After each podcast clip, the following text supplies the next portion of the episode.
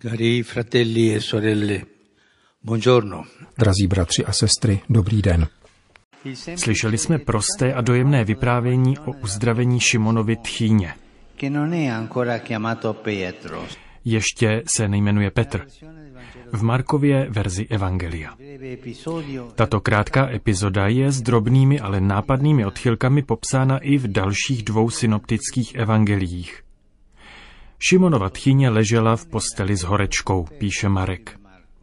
Nevíme, zda šlo o lehkou nemoc, ale ve stáří může být i obyčejná horečka nebezpečná. Ve stáří už nemůžete být pánem svého těla. Člověk se musí naučit vybrat si, co dělat a co ne. Tělesná síla nás opouští, i když naše srdce nepřestává toužit. Člověk se pak musí naučit tuto touhu očišťovat, být trpělivý, vybírat si, co žádat od těla a od života. Když jsme staří, nemůžeme dělat totéž, co když jsme byli mladí. Tělo má jiný rytmus a my mu musíme naslouchat a přijmout jeho limity. Všichni je máme. I já teď musím chodit z holí. No? La malattia. Na starší lidi doléhá nemoc jiným a novým způsobem než na mladé nebo dospělé. Je to jako tvrdá rána, která dopadá na již tak těžké období. Zdá se, že nemoc starého člověka uspíší příchod smrti a v každém případě zkrátí dobu života, kterou už tak považujeme za krátkou. Vkrádají se pochybnosti, že se neuzdravíme, že tentokrát je to naposledy, co jsem onemocnil a tak dále. Takovéto myšlenky přicházejí na mysl. Člověk nemůže snít o naději v budoucnost, která se nyní jeví jako neexistující. Slavný italský spisovatel Italo Calvino si všiml hořkosti starých lidí, kteří trpí ztrátou věcí minulých více, než se těší z příchodu nových. Ale scéna z Evangelia, kterou jsme právě slyšeli, nám pomáhá doufat a už nám nabízí první lekci. Ježíš nenavštěvuje onu nemocnou stařenu sám, ale jde tam spolu se svými učedníky. A to nás nutí trochu se zamyslet. E proprio la comunità cristiana che deve prendersi cura degli anziani. Právě křesťanská komunita se musí postarat o seniory. Příbuzní a přátelé, ale i komunita. Starší lidi musí navštěvovat mnoho lidí společně a často. Nikdy bychom neměli zapomínat na tyto řádky Evangelia.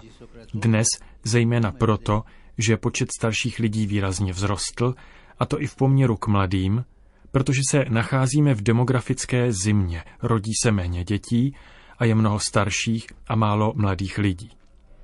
Musíme cítit odpovědnost navštěvovat starší lidi, kteří jsou často osamělí, a předkládat je pánu s našimi modlitbami. Sám Ježíš nás učí, jak je milovat. Společnost je skutečně vstřícná vůči životu, když uznává, že život je cený i ve stáří, postižení, těžké nemoci a dokonce i tehdy, když vyhasíná. La vita sempre è preziosa. Život je vždycky cený. Když Ježíš uvidí nemocnou starší ženu, vezme ji za ruku a uzdraví ji. Stejné gesto udělá, když vzkřísí mladou ženu, která zemřela. Vezme ji za ruku a postaví ji. Uzdraví ji tak, že ji postaví zpět na nohy. Ježíš tímto laskavým gestem lásky dává učedníkům první lekci. To znamená, že spása je ohlášena, nebo lépe řečeno sdělena, prostřednictvím pozornosti k této nemocné osobě. A víra této ženy září vděčností za laskavost Boha, který se nad ní sklonil. Vracím se k tématu, které jsem v těchto katechezích opakoval. Zdá se, že tato kultura vyhazování odstraňuje starší lidi. Ano, nezabije je, ale společensky je vymaže.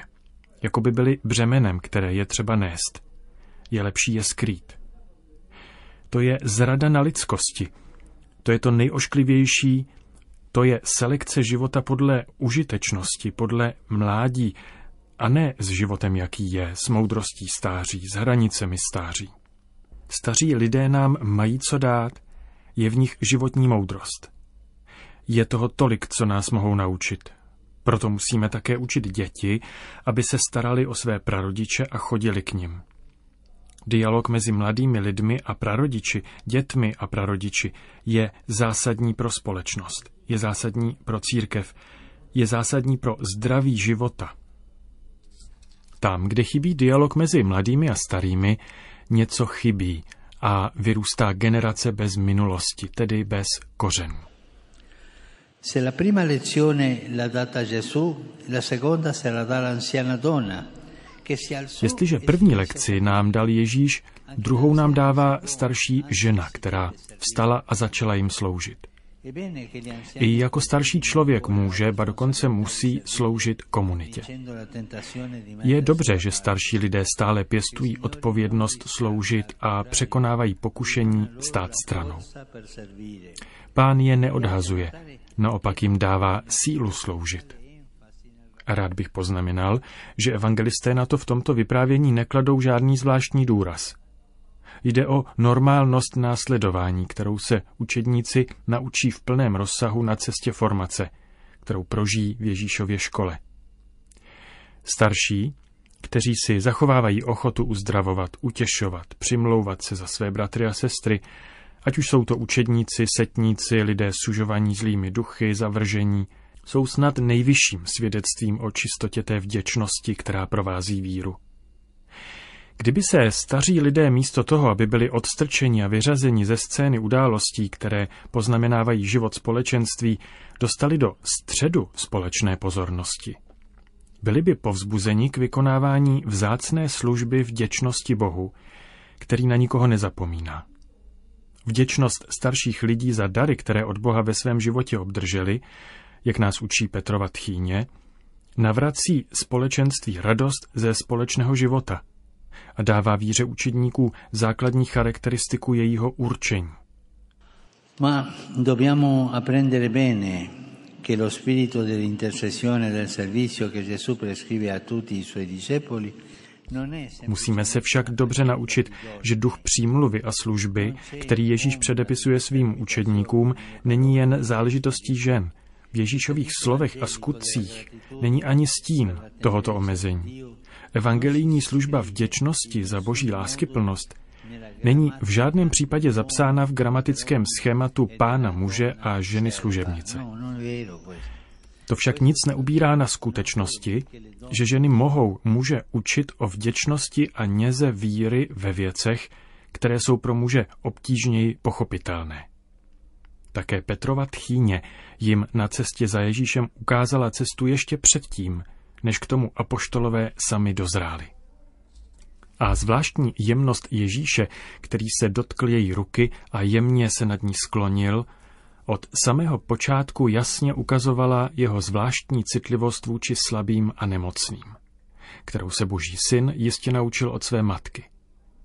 Prosím, Zajistěme, aby staří lidé, babičky, dědečkové byli na blízku dětem, mladým lidem, aby jim předávali tuto životní paměť, aby jim předávali tuto životní zkušenost, tuto životní moudrost.